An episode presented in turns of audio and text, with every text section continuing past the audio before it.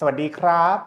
กลับมาพบกันในรายการหมายเหตุประเพทไทยนะครับ วันนี้ผมภาวินมาลัยวงศ์อยู่กับคุณต่อซาสวัสดีครับอาจิจารดาย์สุขศรีสวัสดีครับสวัสดีครับต่อาจารย์วินอาทิตย์ที่ผ่านมาเนี่ยมีเหตุการณ์เกิดขึ้นเยอะแยะ หลายเรื่องเลยครับมากอาจารย์ มายนะครับในวงโปรดิวเซอร์แล้วก็พวกเราที่เป็นพิธีกรรายการเนี่ยก็มีการเปลี่ยนหัวข้อ จนเกือบวินาทีสุดท้ายนะครับ เป็นที่มาที่แบบว่ามีการปรับเปลี่ยนหัวข้อเล็กน้อยนะครับ ก็อย่างที่บอกเหตุการณ์ที่เกิดขึ้นในสัปดาห์เนี้ยมันมีธีมคือสิ่งที่ร้อยเรียงเหตุการณ์เนี้ยเข้าด้วยกันก็คือเป็นเรื่องเสรีภาพในการแสดงออกเสรีภาพในการครับพูดถูกไหมครับต่อก็ตั้งแต่เลยเรื่องกรณีน้องแบมกับตะวันครับครับไปจนถึงกรณีการจับนักข่าวที่ไปทำข่าวกรณี ตรงวัดพระแก้วครับแล้วก็รวมถึงกรณีอีกหลายกรณีผมคิดว่าธีมร่วมกันมันก็คือเรื่องที่อาจารย์วินบอกก็อใช่ครับ เราก็เลยเป็นที่มาว่าเราจะจัดรายการนะครับ หัวข้อวันนี้ก็คือเราจะหยิบกรณีศึกษาของอีลอนมัสมาพูดคุยกันเรื่องภาษาอังกฤษเรียกว่า free speech absolutism ภาษาไทยก็แปลว่าเสรีภาพในในกาการรพูพูดดแบบเบ็ดแบเสร็บจเบ็ดเสร็จครับนะครับ ก็อ่าวัตถุประสงค์ของการจัด เทปในวันนี้เราไม่ได้ว่ามาตัดสินครับแต่ว่าเรามาพูดโดยคือต่อเนี่ยเป็นคนที่ชอบศึกษาวิวัฒนาการทางความคิดนะครับ ก็อ่าก็จะชวนต่อมาพูดถึงอ่าวิวัฒนาการทางความคิดเรื่องอ่า free speech absolutism นะครับว่าเกิดขึ้นในสังคมตะวันตกอย่างไรนะครับ แล้วก็ เปลี่ยนผ่านทางฝั่งยุโรปมาฝั่งอเมริกาให้เห็นวิวัฒนาการทางความคิด หลังจากนั้นเราก็จะดูทั้งข้อดีแล้วก็ข้อเสียของ free speech นะฮะการแสดงอ่าเสรีภาพครับในการพูดนะครับ อย่างที่บอกอีกครั้งเราไม่ได้มาตัดสินแต่ว่าให้เห็นรอบด้านนะครับ แล้วสุดท้ายเนี่ยเราจบเทปนี้เราก็หวังว่าเราจะสามารถสังเคราะห์องค์ความรู้ บางอย่างเพื่อมองย้อนกลับมานะฮะอันนี้คือเราเริ่มจากกรณีศึกษาในตะวันตกเนาะในอเมริกาก็คืออีลอนมัสแล้วก็ตอนจบก็หวังว่าจะสามารถสังเคราะห์อะไรบางอย่างครับแล้วอาจารย์กลับมามองประเทศไทยของเรานะครับ อันนี้คือวัตถุประสงค์ของวันนี้แหมที่จะดูคุยกันเป็นทางการเล็กน้อยเกรงเล็กน้อยคเกรับรงเล็กน้อยเพิ่งครั้งที่สองในการจัดไลฟ์ยังไม่ค่อย ชินเท่าไหร่อาจารย์ใช่ที่ผ่านมาใช่เราทำกันมาหลายปีส่วนใหญ่เราอัดเป็นเทปอย่างเดียว ใช่ครับก็อีกครั้งหนึ่งนะครับก่อนที่ระหว่างรอผู้ชมนะฮะถ้าท่านผู้ชมมีคำแนะนำอ่าหัวข้ออะไรที่อยากให้พวกเราจัดไลฟ์เนี่ยก็เสนอแนะครับมาได้นะครับ ก็อะคิดว่าน่าจะมีผู้ชมพอสมควรแล้วไหมครับ เราเราเริ่มรายการกันเลยดีครับกว่าอาจารย์นะฮะคืออย่างที่บอกนะครับวันนี้เรามองกรณีศึกษาของอีลอนมัส ในการพูดคุยกันเรื่องเสรีภาพในการพูดแบบเบ็ดเสร็จก็คือ เริ่มเริ่มจากอย่างนี้ก่อนดีกว่า ว่าทำไมต่อหยิบยกกรณีอีลอนมัสที่เขาเข้ามา take over Twitter เปลี่ยนครับเป็น X อะไรพวกเนี้ยครับทำไมเริ่มต้นที่ที่ที่กรณีศึกษาอันนี้ครับต่อเดี๋ยวอะก่อนจะไปถึงตรงนั้นเนี่ยอาจจะอยากขออนุญาตขยายความที่อาจารย์วินพูดไว้อีกสักนิดหนึ่งก็คือว่า ก็อย่างที่เราคุยกันว่าเอ้ยสัปดาห์นี้เราคุยกันว่า เลือกหัวข้ออะไรดีเนาะที่จะมาพูดคุยกัน ทีนี้ก็เห็นสองสามเหตุการณ์ที่เมื่อกี้คุยกับอาจารย์ไป ก็คือมีกรณีน้องแบมกับตะวันครับรวมถึงกรณีนักข่าวประชาไทยครับซึ่งถ้าสังเกตดีๆเนี่ยธีมร่วมของมันคือเรื่องเสรีภาพในการแสดงออกครับเสรีภาพในการพูด ซึ่งถ้าลงไปอ่านดูคอมเมนต์ในรายละเอียดอาจารย์ เราพบว่ามีความเห็นเป็นสองฝั่ง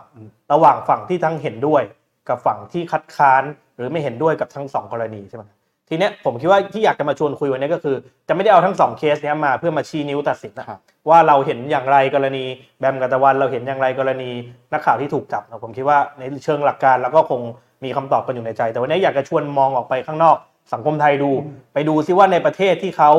ขึ้นชื่อว่าเป็นประเทศที่สมาทานเสรีภาพมากๆ ให้คุณค่าเสรีภาพมากๆ อย่างในสังคมอเมริกันหรือในสังคมตะวันตกเนี่ยจริง ๆ แล้วเวลามีปรากฏการณ์หลาย ๆ เรื่องขึ้นมาเนี่ย เขาก็มีความเห็นเป็นสองฝั่งครับไม่ต่างจากกรณีบ้านเราใช่ไหมครับเอ่อในสังคมเขาเนี่ยถึงแม้จะมีระบอบประชาธิปไตยที่วางรากฐานเข้มแข็งแล้ว หรือมีเรื่องคุณค่าเรื่องเสรีภาพเป็นหลักการสูงสุดแล้วก็ตามเนี่ยแต่จริง ๆ เวลามีปรากฏการณ์บางอย่างขึ้นมาเราก็จะพบเห็นว่าเฮ้ยมันมีข้อโต้เถียงโต้แย้งที่ไม่ลงรอยกันอยู่เสมอ เรื่องขอบเขตของเสรีภาพ เสรีภาพในการพูดเสรีภาพในการแสดงออกเส้นแบ่งมันอยู่ตรงไหนครับขอบเขตมันอยู่ตรงไหนอะไรอย่างเงี้ยครับครับ ก็เลยอยากจะเอาเรื่องเนี้ยมาเป็นธีมในการพูดคุยกันวันนี้ ทีนี้ทำไมไปที่อีลอนมัสทำไมไปที่ประเด็นเรื่อง free speech absolutism ที่อาจารย์แปลว่าเสรีภาพในการพูดแบบเบ็ดเสร็จเนี่ยครับพอดีระหว่างกำลังนั่งทำกันบ้านอยู่ว่าจะพูดเรื่องอะไรดีเรื่องเสรีภาพในการพูดเนี่ยอยู่ดีๆผมเอ่อ subscribe ใน YouTube เนี่ยช่องที่เรียกว่าเอ่อ Cambridge Union เนาะมันเป็นสมาคมนักเรียนที่เรียนอยู่ที่ Cambridge เนี่ยอยู่ดีๆ กลางคืนวันนั้นเขาก็มีไลฟ์สดขึ้นมาเขาว่อ่าอ้ยนความคิดต่อนะเหมือนเขารู้ว่าเขาก็ไลฟ์สดขึ้นมาว่าเฮ้ยตอนเนี้ยเขากำลังจัดดีเบตกันอยู่ในหัวข้อที่ชื่อว่า this how would be a free speech absolutist นะครับผมก็เลยสงสัยครับว่าเอ๊ะแล้วไอ้ free speech absolutist เนี่ยมันคืออะไรคืออะไรทำไมเอ่อกลุ่มนักศึกษาที่เรียนอยู่ที่เคมบริดจ์เนี่ยเขาถึงจัดเรื่องนี้มาเป็นหัวข้อในการพูดคุยกันเนาะไอ้เรื่องนี้ไอ้ที่เขาดีเบตเนี่ยเมื่อวันที่ 15 ที่ผ่านมานี่เองครับผมก็เลยไปค้นต่อ ปรากฏว่า โอ้พอค้นคำว่า free speech ab- absolutist เนี่ยชื่อแรกที่ปรากฏขึ้นมาที่คุ้นคุ้นตาคุ้นหูกันเลยก็คืออีลอน Elon มัส Musk ครับชื่อขึ้นมาคู่กับคำคำนี้เลยก็คืออีลอนมัสเนี่ยเคยเป็นหนึ่งคนที่ประกาศว่าตัวเองเนี่ยเป็นคนที่สนับสนุนแนวคิดที่เรียกว่า free speech absolutist นะครับเดี๋ยววันนี้เราก็เลยจะมาคุยกันว่าเอ้ยแล้วอีลอนมัสไปเกี่ยวอะไรกับคำคำนี้นะครับคำคำนี้มันแปลว่าอะไร แล้วคำคำนี้มันนำไปสู่การดีเบตถกเถียงไงได้บ้างอาจารย์ ทีนี้ผู้ชมหลายหลายคนอาจจะรู้จักอยู่แล้วว่าอีลอนมัสคือใครนะแต่อาจจะมีบางท่านไม่รู้จักอาจารย์ให้ background ให้ background คร่าวๆก่อนว่าอีลอนมัสคือใครสำหรับคนที่อาจจะไม่รู้จักมาก่อนครับอีลอนมัสเนี่ยเป็นนักธุรกิจและนักลงทุนเนาะผู้ที่ในปัจจุบันเนี่ยเรียกได้ว่าเป็นอภิมหาเศรษฐีของโลก แล้วเขาทำงานเกี่ยวกับอะไรเขาทำธุรกิจเกี่ยวกับอะไรเนี่ยเขาเป็น CEO ของบริษัทชื่อดังเนาะที่เรารู้จักกันดีอย่างน้อยก็คือ 2 อัน อันแรกก็คือบริษัทที่ทำเกี่ยวกับยานอวกาศอาจารย์ก็คือเอ่อบริษัทที่เรียกว่า SpaceX SpaceX ใช่ไหมครับอีกอันหนึ่งก็คือเป็นบริษัทที่ผลิตรถยนต์ที่ตอนเนี้ยมีวิ่งขับกันซื้อขายทั่วไปในประเทศไทยแล้วแล้วด้วย ก็คือยี่ห้อเทสลาเนาะซึ่งเป็นต้นแบบของรถไฟฟ้าที่มีชื่อเสียง แล้วก็มีคุณภาพดีที่คนไทยเองก็ซื้อขับกันจำนวนมากเนาะปัจจุบันในอีลอนมัสกลายเป็นหนึ่งในชายที่มีความมั่งคั่งมากที่สุดในโลกอาจารย์ทีเนี้ยพอยที่เป็นต้นเรื่องที่เรามาคุยกันวันนี้ก็คือ เมื่อปีที่แล้วครับอาจารย์เมื่อปี 2023 เนี่ยอีลอนมัสเนี่ยเข้าซื้อกิจการของ แพลตฟอร์มอันหนึ่งที่เราใช้กันดีคนไทยรู้จักกันดีเนาะคือ Twitter ปัจจุบันนี้เราเปลี่ยนชื่อเป็น X แล้วก็ก็ตาม แต่ว่าอีลอนมัสเนี่ยเมื่อปีที่แล้วเนี่ยซื้อ Twitter ไปด้วยมูลค่า 4,000เออ44,000 ล้านดอลลาร์สหรัฐอาจารย์ครับหรือประมาณ 1.6 ล้านล้านบาทครับพอซื้อไปปุ๊บ ก็ทำให้อีลอนมัสเนี่ยกลายเป็นเจ้าของ Twitter ครับแล้วเขาก็ไปเปลี่ยนชื่อเป็น X ไปกลายเป็นซึ่งมันเป็นแพลตฟอร์มที่มีผู้คนเข้ามาใช้ในการสื่อสารออนไลน์เนี่ยติดอันดับโลกอย่างที่เรารู้กันอาจารย์ พออีลอนมัสซื้อ Twitter ไปแล้วเนี่ย แล้วก็เปลี่ยนชื่อไปเป็น X เนี่ย เปลี่ยนเป็นบริษัท X Corp เนี่ยครับ อีลอนมัสก์ก็ประกาศว่า Twitter เนี่ยเป็นแพลตฟอร์มที่กำลังจะตายอืมต้องได้รับการเปลี่ยนแปลง เขาประกาศคือพวกเรานึกถึงอ่าจุดกึ่งกลางเมือง อันนี้คือแบบว่าเมืองยุโรปที่เขาเรียกว่าเป็นแบบว่า ที่มี Christmas market อะไรที่ทุกคนไปแลกเปลี่ยนข่าวสาร แล้วเขาพยายามจะทำทวิตเตอร์ครับให้เป็นจุดกึ่งกลางใช่ของโลก โลกที่คนมาใช้สื่อสารคนใช้พูดคุยกันตรงนี้ใช่ไหมทีนี้ที่เขาบอกพอเวลาอีลอนมัสก์ประกาศว่าทวิตเตอร์มันกำลังจะตายอะฉันมาซื้อฉันมาเป็นเจ้าของ แล้วฉันอยากให้มันเปลี่ยนแปลง ความเปลี่ยนแปลงก็มีหลายเรื่องอาจารย์ในเชิง policy ของตัวตัว X ตัว Twitter เนี่ยนะครับทีนี้แต่เรื่องหนึ่งที่สำคัญมากในความเปลี่ยนแปลงเชิงนโยบายซึ่งเกี่ยวกับเรื่องที่เราจะคุยกันวันเนี้ยก็คืออีลอนมัสก์เนี่ยบอกว่า เขาต้องการเปลี่ยนให้ X หรือ Twitter เนี่ยกลายเป็นแพลตฟอร์มที่เปิดกว้างสำหรับเสรีภาพในการพูด และแสดงแสดงความคิดเห็น ซึ่งการทำแบบนั้นเนี่ยสำหรับเขาคือ เขาต้องการจะลดการเซ็นเซอร์เนื้อหาที่ผิดกฎหมาย หรือเป็นอันตราย และและรวมถึงการบล็อกโฆษณาบนแพลตฟอร์มอะไรต่างๆได้ด้วย คือก่อนหน้านี้ทวิตเตอร์ก็จะมีนโยบายเนอะอาจารย์สมมติอาจารย์เห็นข้อความ หรือใครโพสต์ทวีตอะไรบางอย่างที่ดูแล้วมีเป็น violation ต่อสิทธิมนุษยชน กด report กด report เป็นการเอ่อเขียนเพื่อกระตุ้นให้เกิดการใช้ความรุนแรงต่อคนกลุ่มน้อย หรือคนอัตลักษณ์ส่วนน้อย หรืออะไรก็ตามเกิดการเลือกปฏิบัติเนี่ยกด report ครับ Twitter ก็จะมีทีมงานเข้าไปประมวลผลไปตรวจสอบแต่ถ้าสมมุติมันตรงตามที่ report เนี่ยเขาก็จะแบนครับหรือระงับ account ทวิตเตอร์อันนั้นไปอีลอนมัสก์บอกว่าเนี่ยคือสิ่งที่เขาอยากให้เข้ามาเปลี่ยนแปลงเขาอยากจะยกเลิกหรือลดการเซ็นเซอร์เนื้อหา บนแพลตฟอร์ม เพราะว่าเอ่อเขาประกาศว่าที่เขาต้องการทำแบบนั้นเนี่ยเพราะตัวเขาเองเป็น free speech absolutist แล้วเขาบอกว่าการพยายามจะเซ็นเซอร์เนื้อหาควบคุมเนื้อหาจำกัดตรวจสอบเนื้อหา บนแพลตฟอร์มออนไลน์เนี่ยถือว่าเป็นสิ่งที่ตรงกันข้ามกับเรื่องเสรีภาพในการพูด ที่พวก Free Speech Absolutist เนี่ยยืนอยู่และสนับสนุนครับ อะอันนี้อันนี้ขอขออนุญาตครับเพิ่มนิดนึงก็คือถ้าเราจำไม่ผิดนะครับ อันนี้ท่านผู้ชมหลายคนก็คงจะคุ้นเราแบบว่าผ่านช่วงเวลาของโควิดมาและช่วงนั้นถ้าจำไม่ผิดอ่าอดีตประธานาธิบดีโดนัล Donald ด์ทรัม Trump ป์ทวิตอะไรออกมาสักอย่างหนึ่งซึ่งเป็นข้อมูลที่เป็นเท็จอะของ fake news อะครับใช่ก็เลยถูกยึด account ไปเขาถูก suspend ไปและปอีระธานาธิบดีสหรัฐถูก Twitter สั่งปิด account แล้วอีลอนมัสก์เนี่ยก็คือเป็นผู้ที่คืนคืนแอคเคาท์ให้ทรัมป์ account หลังจากที่ให้เข้ามาเป็นเจ้าของแล้วให้ทรัมป์ไป ทีนี้ทั้งหมดทั้งมวลเนี่ยก็คืออาสิ่งที่ผมพยายามจะพูดได้เห็นก็คือที่เมื่อกี้ต่อบอกว่าในสังคมตะวันตกที่ความคิดอ่าเสรีนิยมเนี่ยคือลงหลักปักฐานมั่นคงแล้วเนี่ยก็ยังมีเซนเซอร์ชิพอืมในในในสื่อโซเชียลแบบครับนี้อาจารย์นะครับ ทีนี้ผมก็เลยอยากสงอยากถามต่อว่า คือ แล้วมันหลักการว่าทำไมเขาจะต้องมีเซนเซอร์ชิพมีเขาเรียก moderation ใช่ไหมครับ moderation คือการการการตดูรวจตาตรวจสอบตาเนื้อหาครับอันไหนผิดกฎนี่คือต้องกด report เนี่ยครับเขามีทำไมครับเอ่อก่อนที่จะไปถึงว่าทำไมจำเป็นต้องเอ่อจำกัดเสรีภาพเนี่ยก็เกริ่นนิดหนึ่งก็คือก็คือเอ่อบางบทความบางชิ้นก็บอกตั้งแต่มีอินเทอร์เน็ตมาเนี่ยอาจารย์ moderation เนี่ยเป็นสิ่งที่อยู่คู่กับอินเทอร์เน็ตมายาวนานเลยครับ moderation มีหลายรูปแบบมากตั้งแต่การสกรีน การบล็อก การแบนอะไรเงี้ยเป็นสิ่งที่อยู่คู่กับอินเทอร์เน็ตมายาวนานแล้ว เรามีอินเทอร์เน็ตเมื่อก่อนมีเป็นเอ่อก่อนที่หน้าที่จะมีโซเชียลมีเดียอาจารย์เมื่อสมัยก่อนเป็นเว็บบอร์ดก็มีการสกรีนมีเนื้อหาอะไรต่างๆนานาโดยเจ้าของเออเนาะทีนี้เขาบอกทำเพื่ออะไรก็คือทันไหมเว็บบอร์ดทันทันอยู่ทันอยู่ ช่วงปลายปลายๆแล้วทันเขาบอกว่าไอกระบวนการ moderation เหล่านี้อาจารย์เอ่อที่คู่กับอินเทอร์เน็ตเนี่ยมันเป็นเพื่อการป้องกัน hate speech ป้องกัน fake news ข่าวปลอม ป้องกันข่าว ซึ่งมันขัดต่อกฎหมายใช่ไหมครับเอ่อหรือเนื้อหาที่เกินขอบเขต เพราะเขาเชื่อว่าเนื้อหาที่เกินขอบเขต พวกเนี้ยมันนำไปสู่การละเมิดสิทธิมนุษยชนครับนำไปสู่การปฏิบัตินำไปสู่การกระตุ้นให้เกิดการใช้ความรุนแรงได้ ทั้งบนโลกออนไลน์และออฟไลน์ ดังนั้นไม่ใช่แค่รัฐบาลที่ต้องมีหน้าที่ในการพิทักษ์กฎหมาย หรือคุ้มครองกลุ่มคนต่างๆ เขาบอกตัวบริษัทเอกชน ภาคธุรกิจเอกชน ซึ่งเป็นเจ้าของแพลตฟอร์มออนไลน์ เป็นเจ้าของแพลตฟอร์มบนอินเทอร์เน็ตเนี่ยมีความรับผิดชอบที่จะต้อง moderate เนื้อหาบนแพลตฟอร์มของตัวเองด้วย เพราะว่าตัวโซเชียลมีเดียปัจจุบันเนี่ยมันกลายเป็นเครื่องมือสำคัญไปแล้ว ที่มนุษย์ส่วนมากในโลกเข้ามาใช้เป็นพื้นที่ในการรับข้อมูลข่าวสารนะอาจารย์แล้วก็แลกเปลี่ยนข้อมูลโต้เถียงกันหมดนะดังนั้น moderation เนี่ยเป็นสิ่งที่อยู่คู่กับอินเทอร์เน็ตมายาวนานแล้วก็เป็นความรับผิดชอบของภาคเอกชนด้วยที่ต้องทำสิ่งเหล่านี้ ขยายความนิดนึงครับคำว่า moderate พวกเราน่าจะเคยได้ยินอืมคำว่า moderator อย่างสมมติอ่าว่าตอนเนี้ยผมเป็นแบบว่า moderator moderator ครับให้ให้ต่อสักดิ์นะฮะเป็นคนที่แบบว่าจัดการ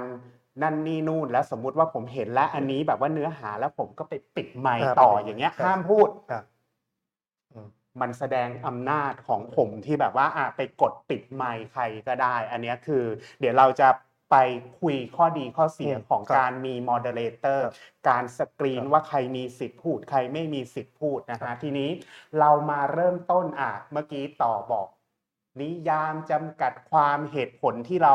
เลือกกรณีศึกษาของ Twitter หรือ X มาพูดกันวันนี้และทีนี้เราอยากดูว่า รากฐานที่มันเกิดขึ้นของของเสรีภาพของการพูดแบบเบ็ดเสร็จเนี่ยมันเกิดขึ้นที่ไหนอ่าต่อพูดเกริ่น อันนี้นอกรอบที่ผมนั่งบรีฟครับกับต่อก่อนเข้าเทปนะฮะว่ามันเกิดขึ้นอ่าโดยจอห์นสจวตมิลนักปรัชญาชาวอังกฤษอังกฤษครับผมนะครับอาจอยากจะชวนต่อว่าเริ่มจากตรงนั้นไหมว่าครับแบบว่ารากฐานของ free speech อ่าเสรีภาพในการพูดแบบเบ็ดเสร็จเนี่ย มันมีที่มาอย่างไงครับครับต่อคือในสังคมตะวันตกเนี่ยอาจารย์ก็แน่นอนนะเออตระกูลคิดที่เราบอกว่ามีความสำคัญมากในการส่งเสริม เรื่องเสรีภาพของประเจกบุคคลก็คือเอ่อตระกูลคิดทางปรัชญาที่เราเรียกว่าเสรีนิยมนะอาจารย์ซึ่งก็มีนักคิดหลายคนนะนักคิดหนึ่งคนซึ่งเป็นคนหลัก ซึ่งเวลาเราพูดถึงเสรีนิยมแล้ว ชื่อคนนี้จะปรากฏขึ้นมาก็คือจอห์นสตูวัตมิลเนาะมิลบอกว่าแน่นอนมนุษย์เกิดมามีเสรีภาพเนาะเสรีภาพเป็นแก่นแกนสาระของมนุษย์ ซึ่ง การที่มนุษย์แต่ละคนมีเสรีภาพเนี่ยสังคมโดยรวมจะได้ประโยชน์ไปด้วยครับใช่ไหมทีนี้เรามีเสรีภาพแน่นอนในการพูดในการคิดในการแสดงออกทำมาค้าขายในการแข่งขันก็ตาม แต่กฎเหล็กที่มาคู่กันกับเสรีนิยมอาจารย์ในการใช้เสรีภาพ ก็คือคำนี้เราจะได้ยินมาตั้งแต่แต่เด็กอาจารย์ก็คือ เรามีเสรีภาพที่จะทำอะไรก็ได้แต่ห้ามตราบเท่าที่เราไม่ใช้เสรีภาพนั้นไปล่วงละเมิดคนอื่น หรือทำให้คนอื่นไร้เสรีภาพ ดังนั้นแม้เราจะไม่ชอบการใช้เสรีภาพของคนอื่น เช่นอาจารย์ วันนี้เลือกที่จะใส่เสื้อสีเนี้ยอะแล้วผมไม่ชอบ ผมทำได้แค่อดทนอดกลั้นตราบเท่าที่การใส่เสื้อสีเขียวของอาจารย์ ไม่ทำให้ผมเดือดร้อนได้รับบาดเจ็บ หรือมาลดทอนการใช้เสรีภาพของผม อันนี้คือกฎเหล็กของการใช้เสรีภาพแบบเสรีนิยมตราบใดที่มันไม่เกินขอบเขต ผมมีหน้าที่อดอดทนอดกลั้นใช่ไหมทีนี้แต่รากของการจำกัดเสรีภาพในสังคมตะวันตกอาจารย์มันเกิดจากคำการที่ว่าเฮ้ย ฟรีสปีดเนี่ยซึ่งเป็นรูปแบบหนึ่งของการใช้เสรีภาพเนี่ยโดยตัวมันเองบางครั้งถ้ามันใช้เกินขอบเขตไปเนี่ยมันอาจจะไม่ได้ไปสร้างความรุนแรงทางกายภาพให้อาจารย์โดยตรงมันทำแต่มันร้ายแต่มันเปลี่ยนสภาพไปในสิ่งที่เราเรียกว่าเป็น hate speech ซึ่ง hate speech เนี่ยก็มีข้อโต้โต้เถียงเยอะแยะครับอาจารย์ว่า hate speech มันทำร้ายมนุษย์ได้อะสมมุติผมด่าอาจารย์ด้วยคำคำหยาบหรือคำซึ่งเป็นคำลดทอนความศักดิ์ศรีความเป็นมนุษย์บางอย่าง มันก็มีดีเบตว่าคำคำนั้นน่ะมันทำร้ายอาจารย์ได้อย่างไรเอ่อ นักปรัชญาจำนวนหนึ่ง ซึ่งเอ่อเป็นสำนักคิดเอ่อหลาย ๆ คนเนี่ยก็จะพยายามจะบอกว่าเฮ้ยจริง ๆ มันมีสิ่งที่เราเรียกว่าเป็นความรุนแรงทางภาษาได้นะเอ่อเอ่อนักปรัชญาคนหนึ่งที่หลายคนอาจจะเคยได้ยินชื่อคือจูดิตบัตเลอร์เนี่ยแกยังมีชีวิตอยู่ถ้าในในงานชิ้นหนึ่งแกเคยแกเคยเขียนไว้บอกว่ามนุษย์เนี่ยเป็น linguistic being อะเป็นเอ่อการดำรงอยู่หรือเป็นสิ่งมีชีวิตที่ดำรงอยู่ได้ด้วยภาษา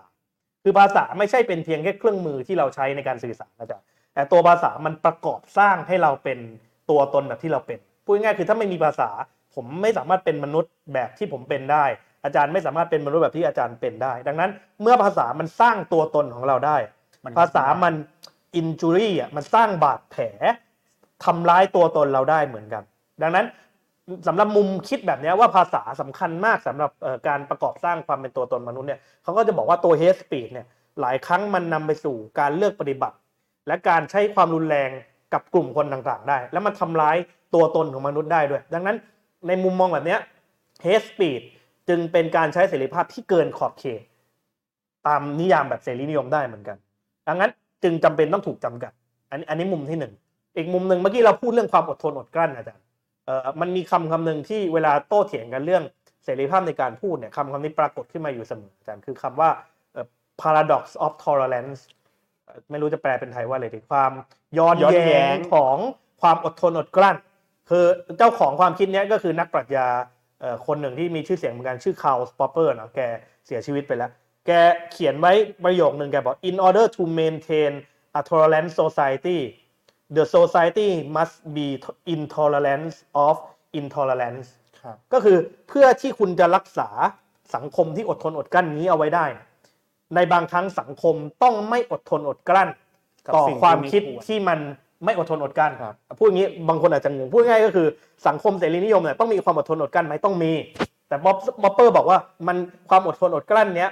ควรต้องมีขอบเขตนะขอบเขตของมันก็คือ เมื่อคุณไปเจอความคิดบางอย่าง เช่น เหยียดเพศเหยียดเพศ เช่น การเหยียดเชื้อชาติ เช่น การเหยียดชาติพันธุ์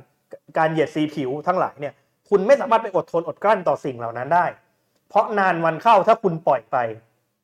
มันจะลุกลามบานปลาย และกลายมาเป็นสิ่งที่ทำลายสังคมโดยรวมครับสังคมที่คุณอยากจะอยู่สังคมแห่งความอดทนอดกลั้น สังคมแห่งเสรีนิยมก็จะพังทลายตามลงไปด้วย ถ้าคุณอดทนอดกลั้นต่อสิ่งเหล่านั้น ดังนั้น บางครั้งถ้าเราเจอ hate speech ถ้าเราเจอ speech ที่กระตุ้นให้เกิดความรุนแรงหรือเลือกปฏิบัติ เราต้องไม่อดทนอดกลั้นต่อสิ่งเหล่านั้นก็นี่เลยเป็นรากอาจารย์ของสิ่งที่สังคมตะวันตก อยากจะจำกัดเสรีภาพในการพูดบางอย่าง ซึ่งมัน ล่วงละเมิดหรือเกินเลยขอบเขตไปครับ ก็เป็นที่มาที่เราต้องมี moderator ที่ผมพูดใช่เมื่อกี้นะครัฮะบ อันนี้คือแบบว่าที่ย้อนกลับไปเมื่อกี้นี้นะฮะที่บอกว่าต้องมีคนที่เราสามารถกด report ได้ แล้วมี moderator ดูว่าเนื้อหาไหนที่จะต้อง อืม ถอดลงไม่ให้อยู่ตรงนั้นอีกต่อไปนะฮะทีนี้ขอนอกเรื่องนิดหนึ่งนะฮะเมื่อกี้ต่อศักดิ์พูดถึงจูดิตบัตเลอร์แล้ว ต่อบอกว่าหลายคนคงเคยได้ยินอ่าถ้า ถ้าไม่เคยได้ยินนะฮะต่อศักดิ์เคยจัดรายการ Gender 101 ในรายการหมายเหตุประเทศไทย แล้วพูดถึงจูดิตบัตเลอร์เยอะเลยในเทปนั้นแล้วพูดถึงว่าแบบว่าภาษาประกอบสร้างตัวตนอัตลักษณ์ทางเพศออกมาได้ยังไงที่ต่อว่าเมื่อกี้เนี่ยว่าคือ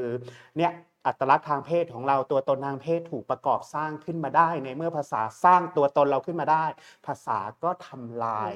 มนุษย์ได้ได้เหมือนกันเช่นกัน เพราะฉะนั้นอันเนี้ยภาษาถึงเวลาเจอภาษาที่เหยียดเพศ ภาษาที่เหยียดเชื้อชาติเป็นเนื้อหาที่เราไม่ควรจะต้องอดทน ตามความคิดที่ต่อพูดเมื่อกี้แล้วเราคือเป็นที่มาที่เขามีจุดไอ้ ที่เขากด report ได้ครับนะครับ อันนี้แบบว่าอธิบายคร่าวๆ ทีนี้เมื่อกี้ต่อพูดถึงจอห์นสจวตมิลที่เป็นฝั่งอังกฤษจูดิตบัตเลอร์นี่เป็นฝั่งอเมริกันเราพอจะเห็นภาพการถ่ายผ่านความคิดเรื่องเสรีภาพในการพูดจากฝั่งอังกฤษมาฝั่งอเมริกา คร่าวๆ และแต่อยากจะครับขอต่อขยายความว่าเฮ้ยเวลาความคิดจากที่หนึ่ง ถูกเปลี่ยนผ่านมาอีกที่หนึ่งเพราะอีลอนมัสเป็นอเมริกันเนาะเราพยายามจะดูว่าแบบว่า มันมีจุดเปลี่ยนผ่านความแตกต่างอะไรยังไงบ้างครับ ระหว่างสองสกูฝั่งฝั่งตะวันตกฝั่งอังกฤษกับฝั่งอเมริกาครับครับเราเอาเร็วๆครับอาจารย์ก็ครับคือผมในงานวิชาการทั่วไปเนี่ยก็จะยอมรับเบื้องต้นว่า โดยภาพรวมแล้วเนี่ยฝั่งยุโรปโดยเฉพาะยุโรปตะวันตกเนี่ยครับกับฝั่งอเมริกันเนี่ยมีมุมมองเรื่องเสรีภาพในการพูดเนี่ยค่อนข้างต่างกัน ต่างกันในเรื่องอะไรต่างกันในเรื่องขอบเขต หรือเส้นแบ่งระหว่างเสรีภาพในการพูดกับ hate speech กับบทบาทของรัฐว่าควรมีแค่ไหนในฝั่งยุโรปเนี่ยเขาถือว่าประชาชนเนี่ยแน่นอนมีเสรีภาพในการพูด เพียงแต่การพูดบางรูปแบบเนี่ยต้องถูกจำกัดด้วยกฎหมาย เพราะอะไรเพราะว่าประสบการณ์ของฝั่งยุโรปนี่ยเขาเคยผ่านบทเรียนของการฆ่าล้างเผ่าพันธุ์มาแล้วในอดีตใช่ไหมครับเเช่นการพูดเหยียดเชื้อชาติคนอื่นเนี่ย เป็นเรื่องที่ต้องห้ามมากในสังคมยุโรปเพราะนำไปสู่การฆ่าล้างคนยิวครับคนผิวสีหรืออะไรอื่นๆก็แล้วตาม ดังนั้นในเยอรมันกับฝรั่งเศสเนี่ยไอ้กฎหมายของการควบคุมจำกัด hate speech ในบางรูปแบบเนี่ยจึงเข้มข้นมากนะครับเสรีภาพในการพูดต้องมาพร้อมกับความเสมอภาคด้วย ถ้าเสรีภาพในการพูดบางอย่าง มันนำไปสู่การ criminalize ไปลดทอนศักดิ์ศรีความเป็นมนุษย์เนี่ยอย่างนี้ยในยุโรปรับไม่ได้ครับอันเนี้ยคือในยุโรปเรื่องนี้จะชัดเจนดังนั้น กฎหมายมาตรการต่างๆในการควบคุม hate speech เนี่ยในฝั่งยุโรปจะรุนแรงกว่า ในขณะที่ในบริบทฝั่งสหรัฐเนี่ยมันเติบโตมาต่างกันอาจารครัย์บเขาบอกว่าพลเมืองทุกคนเนี่ยได้รับอนุญาตให้พูดสิ่งที่ตัวเองคิดหรือเชื่อในใจ แม้พูดแล้วไม่ถูกใจคนอื่น แม้พูดแล้วไปกระตุ้นความรู้สึกของคนอื่นก็ตาม เราก็ไม่มีสิทธิ์ไปห้ามไม่ให้คนคนนั้นพูดนะครับเพราะว่าอะไรเพราะว่าเสรีภาพในการพูดแบบสหรัฐเนี่ยมันเกิดภายใต้บริบทแบบอาณานิคมครับที่อังกฤษพยายามจะจำกัดเสรีภาพในการวิพากษ์วิจารณ์ครับ เจ้าอาณานิคมวิพากษ์วิจารณ์กษัตริย์อังกฤษเนาะครับดังนั้นไอตัวรัฐธรรมนูญอเมริกันรวมถึงการแก้ไขครั้งแรกที่เกิดขึ้นมา หลังจากนั้นเนี่ยมันรับรองเสรีภาพในการพูดและการสื่อสารของพลเมืองอย่างค่อนข้างเข้มข้น ยากมากที่คุณจะไปจำกัดสิทธิในการพูดในสังคมอเมริกันแม้หลายครั้งการพูดอันนั้นมันดูเหมือนเป็น hate speech หลายครั้งการพูดอันนั้นดูเหมือนเป็นการลดทอนศักดิ์ศรีความเป็นมนุษย์ก็ตามอะศาลอเมริกันก็ตาม หรือรัฐบาลอเมริกันก็ตาม มักจะไม่เข้าไปห้ามหรือเข้าไปยุ่ง พูดง่ายๆก็คือเขาเปิดเสรีมากกว่าในฝั่งยุโรปเมื่อโดยเปรียบเทียบกัน ครับครับก็จริงๆแล้วอาขอขอเสริมตรงนี้นิดหนึ่งนะฮะในอย่างฝั่งอเมริกาเนี่ยสมมุติว่า fake news ถูกปล่อยออกมาในสื่อโซเชียลเนี่ยเขาก็ปล่อยเพราะเขาเชื่อว่า fake news ก็มีหน้าที่มีบทบาท ของมันก็คือหน้าที่บทบาทของ fake news คืออะไรในสังคมพอปล่อยออกมาปุ๊บคนในสังคมที่เป็นเสรีนิยมประชาธิปไตยเนี่ยเขาจะเริ่มเช็คแล้วว่าอะตอนที่เมื่อกี้เราพูดถึงโดนัลด์ทรัมป์กับฮิลลารีคลินตันแข่งกันเนี่ยเขาจะพูดตลอดว่าอยู่ต้อง fact check อืมนะครับถึงได้มีอาชีพนักข่าวปัจจุบันที่ทำหน้าที่เขาเรียกว่าเป็น fact checker คอยเช็คข้อมูล แล้วก็คนในสังคมเนี่ยเขาบอกว่า จะตื่นตัวว่าพอได้ข่าวอะไรมาจะไม่เชื่อเลยทันที คนจะมีความเป็นแบบว่ากระตือรือร้นที่ใช่จะเช็คว่าข้อมูลเชื่อถือได้หรือเปล่าอืมข้อมูลตรงหรือเปล่ามันช่วยสร้างเขาเรียกว่าอะไรล่ะ จิตวิญญาณประชาธิปไตยทำให้คนอืมไม่เชื่ออะไร ไม่หลงง่ายๆเชื่ออะไรง่าย ๆ ฝั่งอเมริกาถึงได้บอกว่า ปล่อยเต็มที่เลอืยมอันนี้คือแบบว่า คร่าวๆนะครับ ทีนี้เมื่อกี้ที่ต่อศักดิ์พูดเนี่ยคือพูดถึงฟรีสปีชรวมๆ จากครับยุโรปมาถึงอเมริกา ทีนี้เราจะมาพูดถึงอะไรที่คล้ายจะสุดโตสุดโต่งที่เราแปลว่าแบบว่าเสรีภาพในการพูดในแบบการเบ็ดเสร็จพูดแบบเบ็ดเสร็จ หรือภาษาอังกฤษก็คือ free speech absolutism เนี่ยครับนะครับมันคืออะไรครับต่ออันนี้คือนิยาม อย่างแรกเลยแล้วอืมผมเข้าใจว่าอย่างอีลอนมัสเนี่ยพอเราฟังเราก็คิดว่าเขาสุดโต่งแต่จริง ๆ แล้วอีลอนมัสก็ไม่ได้สุดโต่ง free speech absolutism เนี่ยก็มีหลายเฉดสีครับอาจารย์ก็จะขออนุญาตต่อโซโล่เลยฮะว่านิยามคืออะไร แล้วก็แบบว่ามันมีเฉดสีตัวอย่างอืมมีอะไรบ้างเชิญเลยครับ ก็คือตัว free speech absolutist เนี่ยครับอาจารย์พอไปค้นๆดูเนี่ยเขาก็บอกจริง ๆ มันมีรากทางทฤษฎีและปรัชญา ย้อนกลับไปได้จนถึงศตวรรษที่ 17 แต่ว่ามันกลายเป็นคำที่มาถูกโต้เถียงและนิยามอย่างเป็นระบบจริงๆเนี่ยเพิ่งจะศตวรรษที่ 20 เท่านั้นอาจารย์โดยนักปรัชญาคนหนึ่งเนาะแกเป็นชาวอเมริกัน เป็นผู้สนับสนุน free speech คนสำคัญ แกชื่ออเล็กซานเดอร์ไมเคิลจอห์นครับจริง ๆ แกเกิดที่อังกฤษ แต่ว่าตอนอายุ 8 ขวบเนี่ยครอบครัวแกย้ายมาตั้งรกรากที่อเมริกัน จนเติบโตเรียนหนังสือที่นั่น แล้วก็ทำงานสอนหนังสืออยู่ที่นั่นเป็นต้นมา แกเป็นผู้สนับสนุนหลักของแนวคิดเรื่อง free speech จากรากฐานของ first amendment ครับ first amendment คืออะไร คือการแก้ไขรัฐธรรมนูญครั้งที่หนึ่งของสหรัฐ ซึ่งในนั้นเนี่ยมีการรับรองและคุ้มครองเสรีภาพในการพูดและแสดงออกของพลเมืองเนาะ รวมถึงเสรีภาพในรูปแบบอื่น ๆ อย่างเข้มข้นเอ่อแกก็เลยบอกว่าเนี่ยเป็นสิ่งที่แกสนับสนุนเพราะ first amendment รองรองรับ แล้วแกยังเป็นผู้ก่อตั้ง National Committee of the American Civil Liberty Union ด้วย เป็นสหภาพเเสรีภาพพลเมืองอเมริกันและแห่งชาติด้วยอ่าอันนี้คือต้นกำเนิดของคำคำนี้ใช่ไหมครับยิ้มมันเพราะว่าแปลเพราะมากแปลนี่ไมเคิลจอห์นซึ่งเป็นผู้คิดค้นหรือให้นิยามคำนี้เขาเขามีความเชื่ออะไรบ้างอาจารย์เขาบอกว่าไมเคิลจอห์นเชื่อว่าการที่ประเทศหนึ่งหนึ่งจะเป็นอิสระอย่างแท้จริง หรือการจะทำให้ประเทศนั้นมีประชาธิปไตยที่เข้มแข็งได้จริงเนี่ยพลเมืองของประเทศนั้นน่ะต้องมีเสรีภาพในการแสดงออกถึงสิ่งที่ตัวเองคิดและเชื่ออย่างเสรีอาจารย์เพราะอะไรเพ ราะเขาบอกหัวใจของประชาธิปไตยเนี่ยคือการที่พลเมืองต้องปกครองตัวเองอาจารย์ self government self rule เป็นเรื่องสำคัญดังนั้นการที่ประชาชนจะปกครองตัวเองได้ดีเนี่ยจำเป็นอย่างมากที่ความคิดข้อมูลข่าวสาร ต้องไหลเวียนในสังคมอย่างเสรีอาจารย์ครับเพื่อที่จะทำให้ประชาชนตัดสินใจได้ถูก รัฐบาลไม่ควรเข้ามาแทรกแซงไม่ควรเข้ามาจำกัด เพราะว่าถ้าข้อมูลข่าวสารความคิดเห็นมันแลกเปลี่ยนกันอย่างไม่โฟล์ไม่เสรีเนี่ยครับเดี๋ยวตัดสินใจผิดครับ ดังนั้นเพื่อให้ประชาชนปกครองตัวเองได้ดี ร่วมกันปกครองประเทศได้ดี เสรีภาพในการพูดเสรีภาพในเชิงข้อมูลข่าวสารอย่างเสรีเนี่ยเป็นสิ่งที่ขาดไม่ได้ เป็นรากฐานของสังคมประชาธิปไตยด้วย เอ่อเอ่อ free speech absolutism สำหรับนิยามไมเคิลจอห์เนี่ยเขาบอกว่ามนุษย์ทุกคนเนี่ยมีสิทธิในการพูดหรือการสื่อสารทางการเมือง อันไม่ถูกละเมิดได้ และรัฐไม่สามารถออกกฎระเบียบใด ๆ มาเพื่อจำกัดเหนี่ยวรั้งการแสดงออก หรือจำกัดเหนี่ยวรั้งสิทธิทั้งหลายที่เกี่ยวข้องได้ แต่ทีนี้โอเคพูดง่ายก็คือเรามีเสรีภาพในการพูดในการแสดงออกรัฐไม่มีสิทธิ์เข้ามาจำกัดออกกฎระเบียบ หรือมาเหนี่ยวรั้งการใช้เสรีภาพของเรา แต่ไมเคิลจอห์นซึ่งเป็นอาจจะเป็นบิดาก็ได้ของแนวคิดแบบนี้เขาไม่ได้นิยามเสรีภาพแบบนี้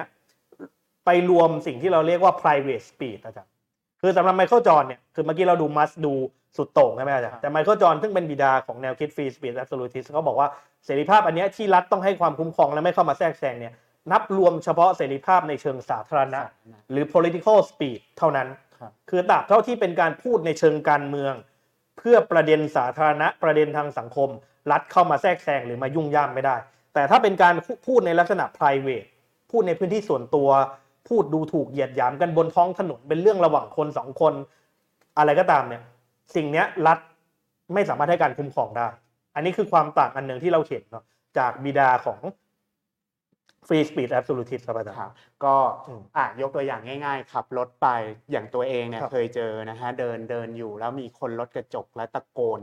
เหยียดเราด้วยแบบว่าคำเหยียดทางอ่าเชื้อชาติอืมอันเนี้ยเรียกว่า private ซึ่ง private อ่าอ่า private speech ก็คือเขามันไม่ใช่พื้นที่อ่าสาธารณะที่เราแบบว่าแลกเปลี่ยนข้อมูลใช่ใช่อีกต่อไปนะฮะมันเป็นพื้นที่มันเป็นเขาเรียกว่า speech แบบ private private นะครับซึ่งอันเนี้ยรัฐจะต้องรัฐรัฐคุ้มครองไม่ได้ แล้วไม่ครับนับว่าเป็น free speech แบบแบบประเด็นทางสังคมครับครับ ทีนี้อ่าเราเห็นแล้วว่าแบบว่าอ่ามาฝั่งอเมริกานี่คือไมเคิลจอห์นเนี่ยก็คือนักปรัชญาที่ ใช้นักปรัชญาถูกไหมนัที่กปรัชญาแบบว่ใช่ เป็นผู้ที่วางรากฐานแนวคิดเรื่องเสรีภาพในการพูดแบบ absolute แบบเบ็ดเสร็จนะครับ ทีนี้มีใครอีกบ้างครับ ต่อพอที่จะอ่ามีตัวอย่างไหมหรือมีความเชื่ออะไรอีกบ้างที่ที่ที่ต่ออยากจะอธิบายเพิ่มเติมเกี่ยวกับ free speech absolutism ผมคิดว่าหนึ่งคำถามที่อาจจะช่วยให้เข้าใจได้ดีก็คือ เราเชื่อถึงระดับไหนเราถึงกันถูกนับว่าเป็น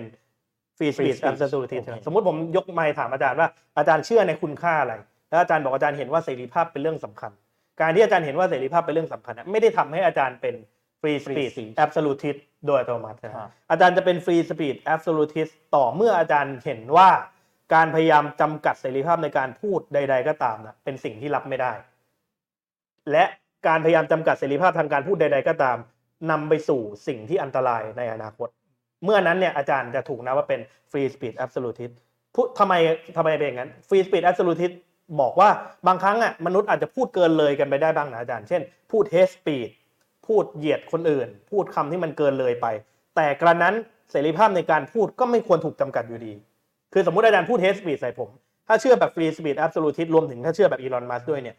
อาจารย์ไม่ควรถูกฟ้อง อาจารย์ไม่ควรถูกปิดปาก เพราะพวก free speech absolutist บอกว่า เมื่อใดก็ตามที่มีความพยายามจะจำกัดเสรีภาพในการพูด มันจะสร้าง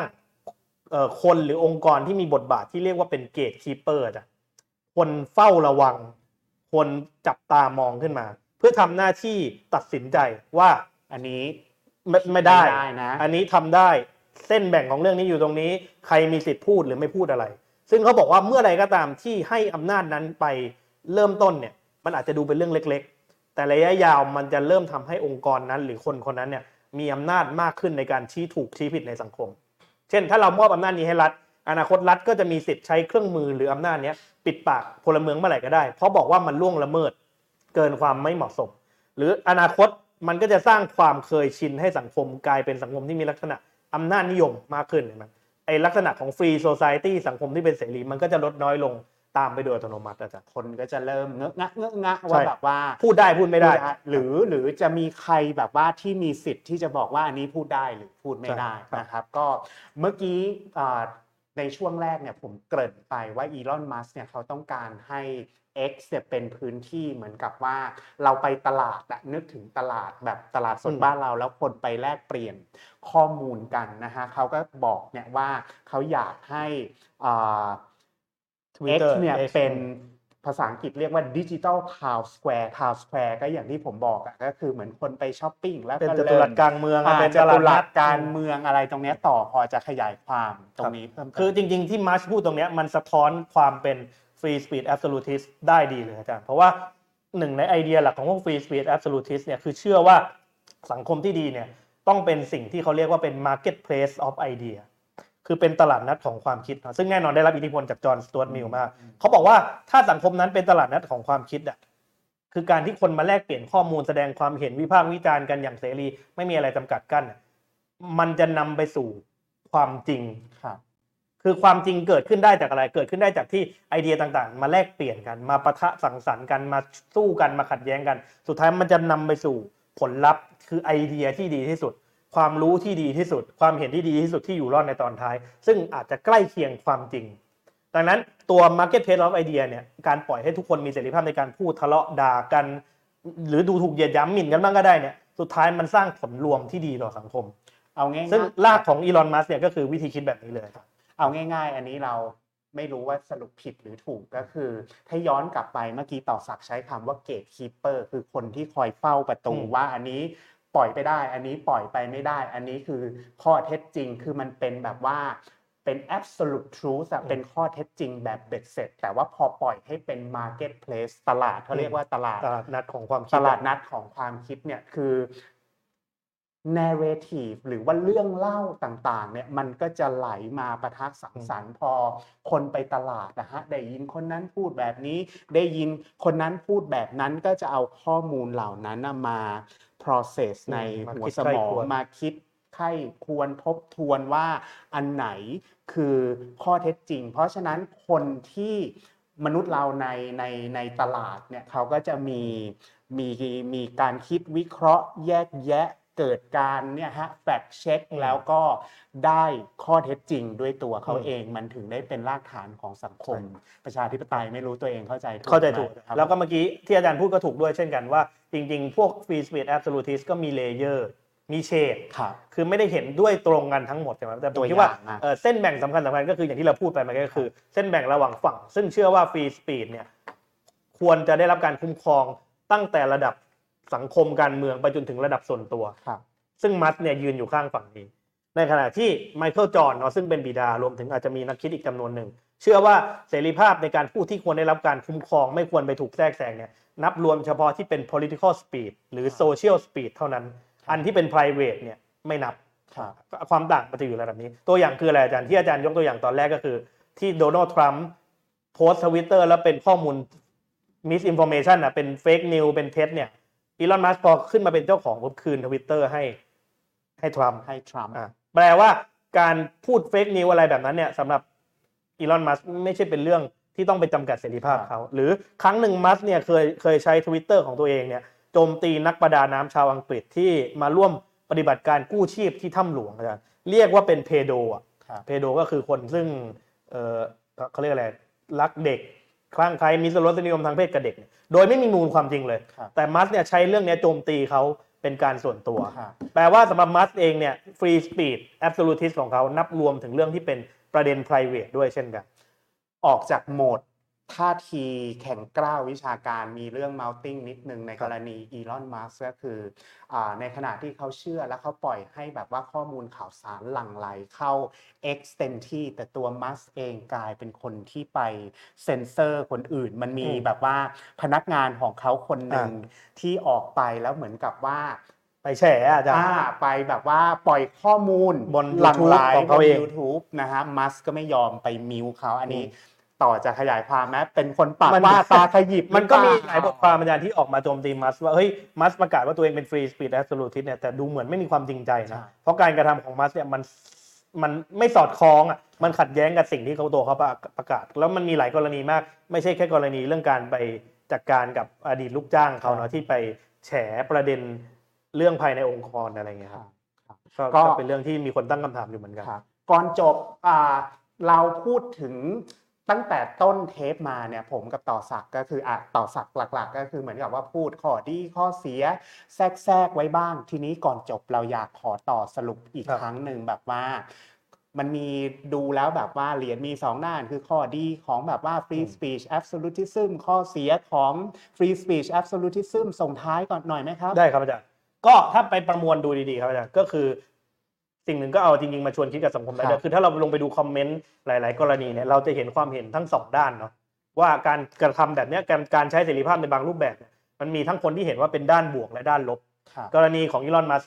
หรือและฟรีสปีดแอบสู t ทิสก็เช่นกันครับถ้าไปประมวลความคิดเห็นเนี่ยเราจะพบว่ามันมีฝั่งที่โปร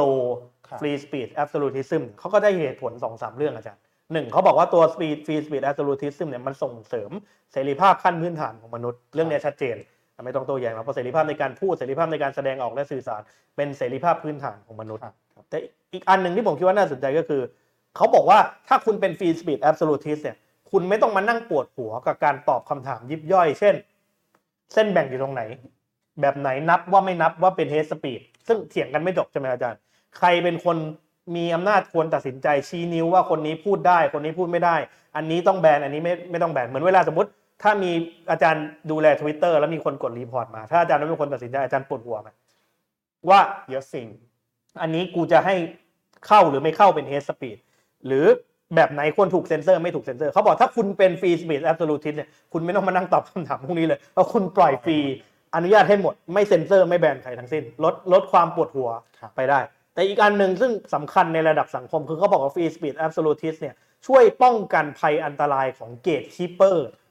ในระดับสังคม พูดง่ายๆก็คือถ้าคุณเริ่มให้เครื่องมือคนในการมาเซ็นเซอร์มาแบนมาบอ d เล r แล้วเนี่ยไม่ว่าคนนั้นจะเป็นรัฐ ไม่ว่าคนนั้นจะเป็นบริษัทเอกชน ไม่ว่าคนนั้นจะเป็นบุคคลก็ตามเนี่ยระยะยาวเข้ามันส่งผลเสียต่อสังคม มันทำให้สังคมเคยชินกับการถูกจำกัดลิดรอนเสรีภาพ มันทำให้สังคมมีลักษณะ เคยชินกับอำนาจนิยมในการจำกัดเสรีภาพมากขึ้นเรื่อยครับๆดังนั้นฟรีสปีดแอสโ l ทิสเนี่ย เป็นผลดีก็คือคุณไม่ต้องทำให้สังคมนี้มันมี gatekeeper ไม่ต้องมีกรรมการ ไม่ต้องมีคนมาคอยสอดส่อง เป็นพวกพ่อรู้ดีมาบอกว่าใครทำอะไรได้ไม่ได้ อันนี้เป็นฝั่งที่บอกว่าเป็น pro ครับข้อดีเป็นอะครับข้อที่ต้องระมัดระวัง แน่นอนก็คือฝั่งที่เป็นข้อเสียเนี่ยก็มีคนวิพากษ์วิจารณ์อีลอนมัสก์เยอะมากว่าการ support สิ่งที่เรียกว่าฟรีสปีดแอบสู t ทิสแล้วก็ไปเอาไอ้ตัวกลไกในการ report ในการแบรนด์ในการอะไรทิ้งไปหมดเนี่ยมันเป็นภัยคุกคามต่อสิทธิมนุษยชนครับ ส่วนหนึ่งก็คือ เพราะเขาเชื่ออยู่บนหลักรากข้อวิจารณ์เนี้เชื่ออยู่บนหลักฐานที่ว่ารากฐานที่ว่าเออ freedom of speech เนี่ยไม่ใช่สิ่งที่ทำได้โดยไร้ข้อจำกัด เหมือนที่เราคุยกันตั้งแต่ต้นอาจารย์ว่าเสรีภาพใช้ได้ตราบเท่าที่เราไม่ไปล่วงละเมิดลดทอนศักดิ์ศรีความเป็นมนุษย์ หรือสนับสนุนให้ใช้ความรุนแรงต่อคนอื่นใช่ไหมตัวอย่างเช่นกฎหมายเรื่องสิทธิมนุษยชนระหว่างประเทศเนี่ยบอกว่าห้ามมีการโฆษณาให้มีการทำสงคราม คืออาจารย์จะมา advocate บอกว่าให้สองประเทศทำสงครามกันอันนี้ผิดกฎหมาย ห้ามส่งเสริมให้มีการเกลียดชังกันในประเด็นที่เกี่ยวกับชาติ ชาติพันธุ์ ศาสนาและเพศ ซึ่งจะนำไปสู่การเลิกปฏิบัติหรือใช้ความรุนแรง ดังนั้นกฎหมายสิทธิมนุษยชนระหว่างประเทศอาจารย์เขาเลยอนุญาตให้มีการจำกัดเสรีภาพได้ในกรณีที่จำเป็น เพื่อประกันสิทธิเสรีภาพและศักดิ์ศรีความเป็นมนุษย์ แล้วก็เขาเลยเห็นว่าตัว free speech absolutist แบบที่มัสเชื่อเนี่ยคือไม่ต้องมีการเซ็นเซอร์ ไม่ต้องมีการตรวจตาตรวจสอบอะไรเลยเนี่ย นานเข้ามันเปิดทางให้มีภัยคุกคามต่อสิทธิมนุษยชน เป็นภัยคุกคามต่อศักดิ์ศรีความเป็นมนุษย์เป็นภัยคุกคามต่อเสรีภาพของคนอัตลักษณ์กลุ่มน้อย มันเสี่ยงต่อการถูกยั่วยุให้มีการเลือกปฏิบัติ หรือใช้ความรุนแรงต่อคนกลุ่มต่างๆ ได้ อันนี้เป็นข้อเสียอย่างที่หนึ่งก็คือเป็นภัยคุกคามต่อสิทธิมนุษยชน อีกอันหนึ่งเขาบอกว่าตัว free speech absolutist เนี่ยถึงที่สุดแล้ว ไม่ใช่ทุกคนจะเข้า ถ้าคุณปล่อยให้ทุกคนพูดได้อย่างเสรีไม่มีข้อจำกัด ไม่ได้แปลว่าเสียงทุกคนมันเสียงดังเท่ากันอาจารย์เขาบอกพวก free speech absolutist เนี่ยมันนาอีฟไปหน่อยครับที่เชื่อว่าถ้าปล่อยให้ทุกคนพูดอย่างเสรีแล้ว ทุกคนจะเสียงดังเท่ากันครับไม่มีทางที่อาจารย์จะเสียงดังเท่าสสบางคน ไม่มีทางที่ผมจะเสียเสียงดังเท่านายทุนเจ้าสัวบางคน เพราะมันมีเรื่องอื่น ๆ ที่ทำให้เสียงเราดังไม่เท่ากัน เช่น ถ้าคุณอยู่ในสังคมที่เหลื่อมล้ำมาก ๆ การที่คุณเป็นเศรษฐี การที่คุณเป็นผู้มีอำนาจคุณย่อมเสียงดังกว่า มีทรโขงในการขยายเสียงที่เสียงดังกว่าครับคนส่วนใหญ่ที่มีฐานะยากจน หรือไม่ได้มีอำนาจทางการเมืองดังนั้น ตัว free speech absolutist เนี่ยมันเขาเรียกอะไร มันละเลยประเด็นอื่น ๆ ที่ทำให้เสียงของคนมันดังไม่เท่ากัน ใช้เรื่องความเหลื่อมล้ำทางเศรษฐกิจสังคมและการเมือง หรือความเหลื่อมล้ำในการเข้าถึงแพลตฟอร์ม คุณทำราวกับว่าทุกคนในสังคมนี้ เข้าถึงแพลตฟอร์มหนึ่งหนึ่งได้เท่ากันนั่นเองไม่อะบางคนไม่มีมือถือ บางคนเข้าไม่ถึงอินเทอร์เน็ต บางคนไม่มีค่าใช้จ่ายในการที่จะจ่ายอินเทอร์เน็ตรายเดือนด้วยซ้ำไอ้เงี้ยตั้งแต่ต้นถึงแม้คุณไม่มีเสรีเอ่อกฎหมายมาเหนี่ยวรั้งเขาเลย คนจำนวนมากก็ถูกเตะออกหรือไม่ถูกนับรวมในเสรีภาพในการสื่อสารตั้งแต่ต้นอยู่ดี ดังนั้น พวก free speech absolutist จึงไร้เดียงสาถ้าเชื่อว่า แนวคิดของตัวเองทำให้คนมีเสียงดังเท่ากันครับอันนี้เป็นข้อวิพากษ์วิจารณ์หลักๆเนอะที่คนมีต่อ เดี๋ยวครับผมจะถามต่อสักอีกหนึ่งคำถามนะครัฮะบท่านผู้ชมทีนี้ ถ้าใครมีคำถาม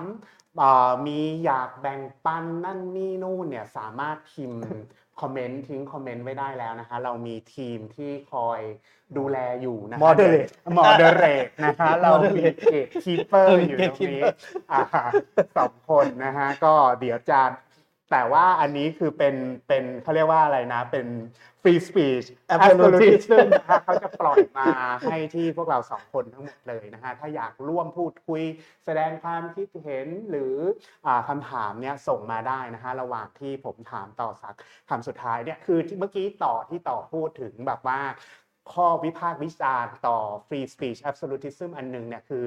เราคุ้นเคยกับ YouTube ในปัจจุบันแล้วเราพูดถึงว่าสโลแกนของ YouTube เนี่ยก็คือ broadcast yourself ก็คือทุกคนสามารถมีช่องทางในการส่งเสียง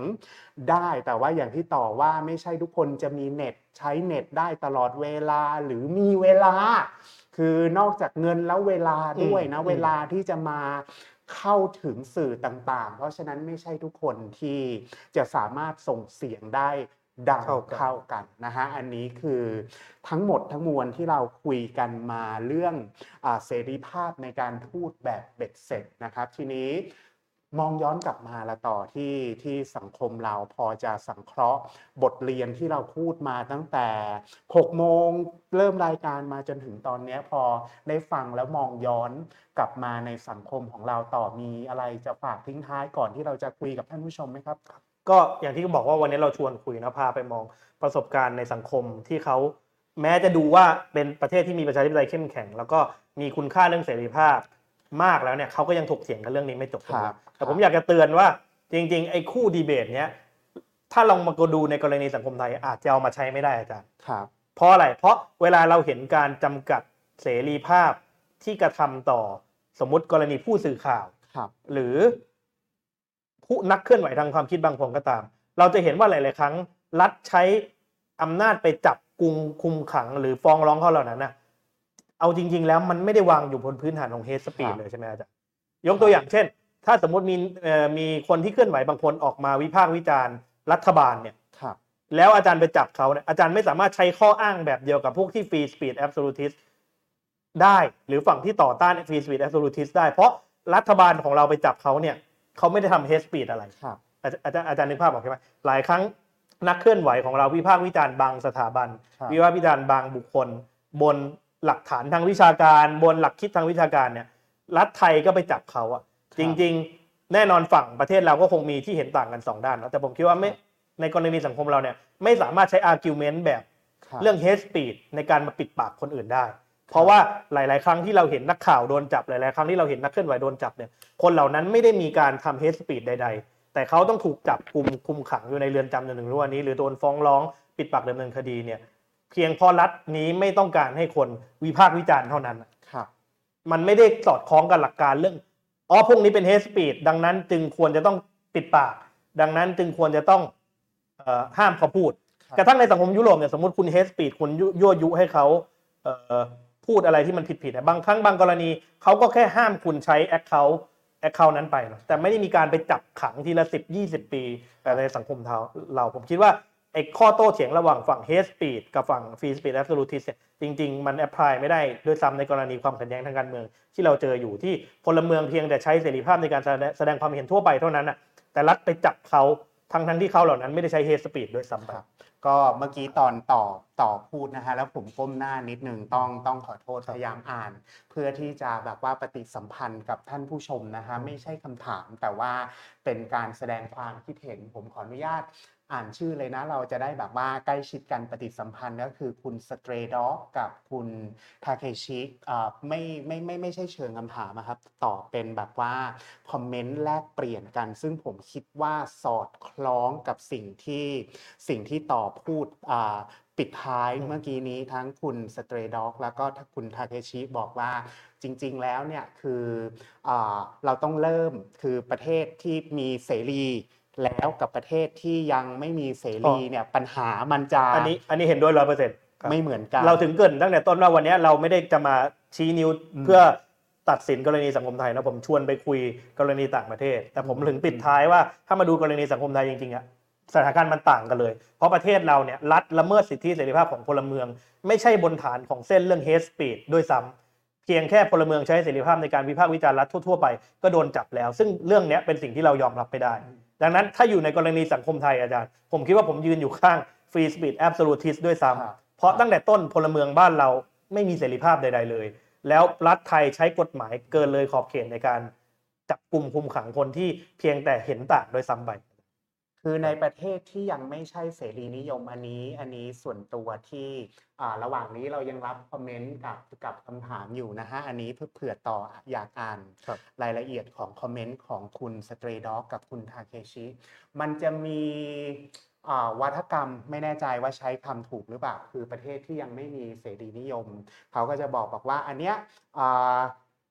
เขาช่วยเซ็นเซอร์ คือการที่แบบว่ามีเกตคีเปอร์เนี่ยคือเขาช่วยสังคมนะ เพราะว่าสังคมเดี๋ยวแบบว่าตัดสินเองไม่ถูกว่าข้อมูลคือเขาพูดในเชิงนั้น แต่ว่าในประเทศเสรีนิยมเนี่ยเขาก็จะมีความเชื่ออย่างหนึ่งว่าทุกคนเนี่ยอ่าสามารถเขาเรียกว่าอะไรล่ะ make well informed decision หมายความว่าเราตัดสินเราเอาข้อมูลมาทั้งหมดเนี่ยเธอมีหน้าที่ให้ข้อมูลทั้งหมดมาไม่ต้องมา เขาเรียกว่าเหนียวลังไม่ต้องมาแบบว่ากักข้อมูลอะไรไว้ จะยังไงจริงหรือไม่จริงให้มาเลย ฉันได้ข้อมูลแล้วเนี่ยอืมฉันสามารถดู ฉันฉลาดพอที่จะตัดสิวินได้นิจโดยฉัยโดยแล้วก็ตัดสินว่าข้อมูลเหล่านี้มีอันไหนที่เชื่อได้หรือเชื่อไม่ได้นะครับ ทีนี้ย้อนกลับมาที่คุณผู้ชมสองท่านบอกเนี่ยคือจริง ๆ แล้วประเทศที่ยังไม่มีเสรีนิยมเนี่ยมันมี ความกังวลแบบนี้จริง ๆ ว่าแบบว่าอืมโอ้ฉันไม่ต้องฉันไม่อยากให้ข้อมูลอืมพวกเธอไปทั้งหมดเดี๋ยวเธอจะอืมตัดสินใจไม่ถูกเนี่ยอันเนี้ยเราคิดว่าเป็นอืมเป็นเป็นสังเกตการณ์อันหนึ่งครับจากจากจากของซึ่งผมจริงๆผมเห็นด้วยกับคอมเมนต์ของทั้งสองท่านโอเคครับครับครับไม่แน่ใจว่ามีอ่าคอมเมนต์เพิ่มเติมอะไรหรือต่อมีอะไรส่งท้ายไหมฮะคอมเมนต์ก็ไม่ไม่มีครับก็ตามที่คุยกันไปแล้วว่าจริง ๆ วันเนี้ยที่ชวนไปคุยเนี่ยเพียงแค่เอ่อ หัวข้ออาจจะทำให้เข้าใจผิดไปบ้างเนาะแต่เพียงแต่ว่าเราตั้งใจจะชวนคุยไปถึงสถานการณ์ของที่อื่นว่าดีเบตเรื่องเนี้ยมันมีอยู่ในทุกสังคม เพียงแต่ว่ากรณีสังคมไทยผมคิดว่าเอ่อจุดยืนของผมกับอาจารย์ก็อาจจะคล้ายๆกันนะคือเราเชื่อว่าสิ่งที่รัฐทำต่อพลเมืองที่เราเห็นกรณีจับกลุ่มคุมขังเอากฎหมายมาปิดปากเนี่ยมันไม่ใช่สิ่งที่เราจะมาเถียงแทนรัฐได้เลย เป็นสิ่งที่มันขัดต่อหลักการเสียด้วยซ้ำเพราะกรณีของนักกิจกรรมที่เคลื่อนไหว และกรณีของสื่อมวลชนเราที่ถูกจับกลุ่มคุมขังหรือถูกดำเนินคดีเนี่ยไม่เข้าข่ายการเป็นเฮสสปีดใด ๆ เลยครับทั้งสิ้นนะครับผมคิดว่ากรณีเนี้ยรัฐไทยคือผิดชัดเจน และกระทำเกินขอบเขตกว่าที่จะยอมรับได้อยู่แล้วตั้งแต่ต้นครับผมแล้วส่วนตัวอันนี้ขอเสริมนิดนึงเราคิดว่าแบบว่าอ่าคนในยุคปัจจุบันนะฮะอย่างอย่างตัวเองก็เชื่อมั่นในศักยภาพของมนุษย์ว่าเราสามารถมีอ่าวิจารณญาณในการแบบว่า เสพสื่อหรือว่าข้อมูลต่างๆ และตัดสินได้ โดยแบบว่ารอบด้าน โดยขึ้นอยู่กับหลักการและเหตุผลของอืมของแต่ละคนใช่เอง เพราะฉะนั้นที่ขอก็คือแบบเนี้ยข้อมูลให้มาเถอะแล้วเดี๋ยวฉันจัดการข้อมูลเหล่านี้เองนะครับ มีคำถามอะไรเพิ่มเติมอีกไหมครับ ก็ถ้าไม่มีวันนี้ผมกับต่อศักดิ์ก็ขอบคุณต่อศักดิ์ขอบคุณอาจามารกย์เลยนะฮะแบบว่าเป็นคนที่สังเกตว่าแบบว่าชอบ วิธีแบบว่าอ่านเอาวิธีคิดมาปะทะสังสรรค์ทฤษฎีนะฮะแบบว่าน่าสนใจมาก ๆ เลยนะครับ ก็ถ้าท่านผู้ชมมีประเด็นไหนที่อยากให้เราจัดไลฟ์นะครับสามารถแนะนำมาได้ทางฝั่งเราก็จะพยายามสำรวจนะครับในแต่ละอาทิตย์ว่ามันมีประเด็นร่วมสมัยหรือว่ากำลังฮอตฮิตในแพลตฟอร์มต่างๆ ทั้งในสังคมในโซเชียลมีเดียแล้วพยายามจะ เท่าทันเหตุการณ์นะครับ แต่ถ้ามีคอมเมนต์ก็สามารถอ่าแนะนำเข้ามาได้นะครับ วันนี้ผมแล้วต่อศักดิ์ต้องขอลาไปก่อนครับอาจารย์อ่าพบกันใหม่ในรายการหมายเหตุประเพทไทยทุกคืนวันอาทิตย์นะครับ ก็อย่างที่บอกเราจะพยายามทำไลฟ์สลับกับการบันทึกเทปนะครับ ก็อย่าลืมกดไลค์กดแชร์กด subscribe ให้กับรายการของเรา วันนี้ลาไปก่อน สวัสดีครับ สวัสดีครับ